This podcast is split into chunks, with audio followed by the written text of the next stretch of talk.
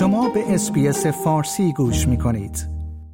حسین امیر عبداللهیان وزیر امور خارجه ایران می‌گوید ژاپن ابتکاری را برای احیاء توافق هسته‌ای سال 2015 ایران و شش قدرت بزرگ از جمله ایالات متحده آمریکا پیشنهاد کرده است.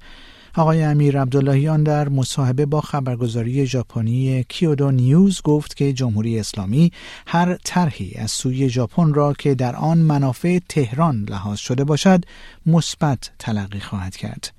وزیر امور خارجه ایران جزئیاتی از این به گفته او ابتکار ارائه نکرده و تنها گفته در دیدار ماه آگوست خود از توکیو و ملاقات با فومیو کیشیدا نخست وزیر ژاپن و سپس یوشیماسا هایاشی وزیر امور خارجه ژاپن این پیشنهاد را از دولت این کشور دریافت کرده است.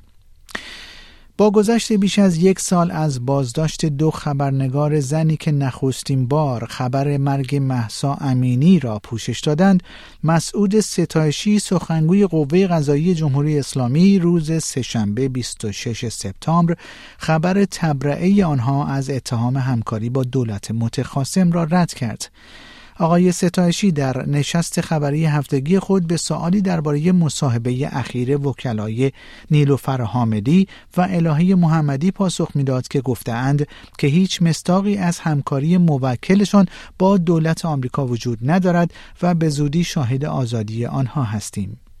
این در حالی است که وکلای این دو روزنامه نگار تا کنون ادعایی درباره صدور حکم یا تبرئه آنان از سوی دادگاه مطرح نکردند.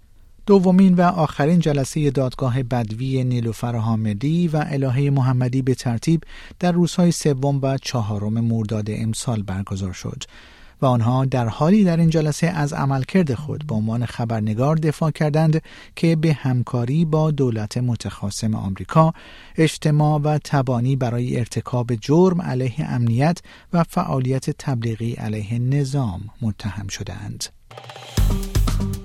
like، share، comment. SBS فارسی را در فیسبوک دنبال کنید.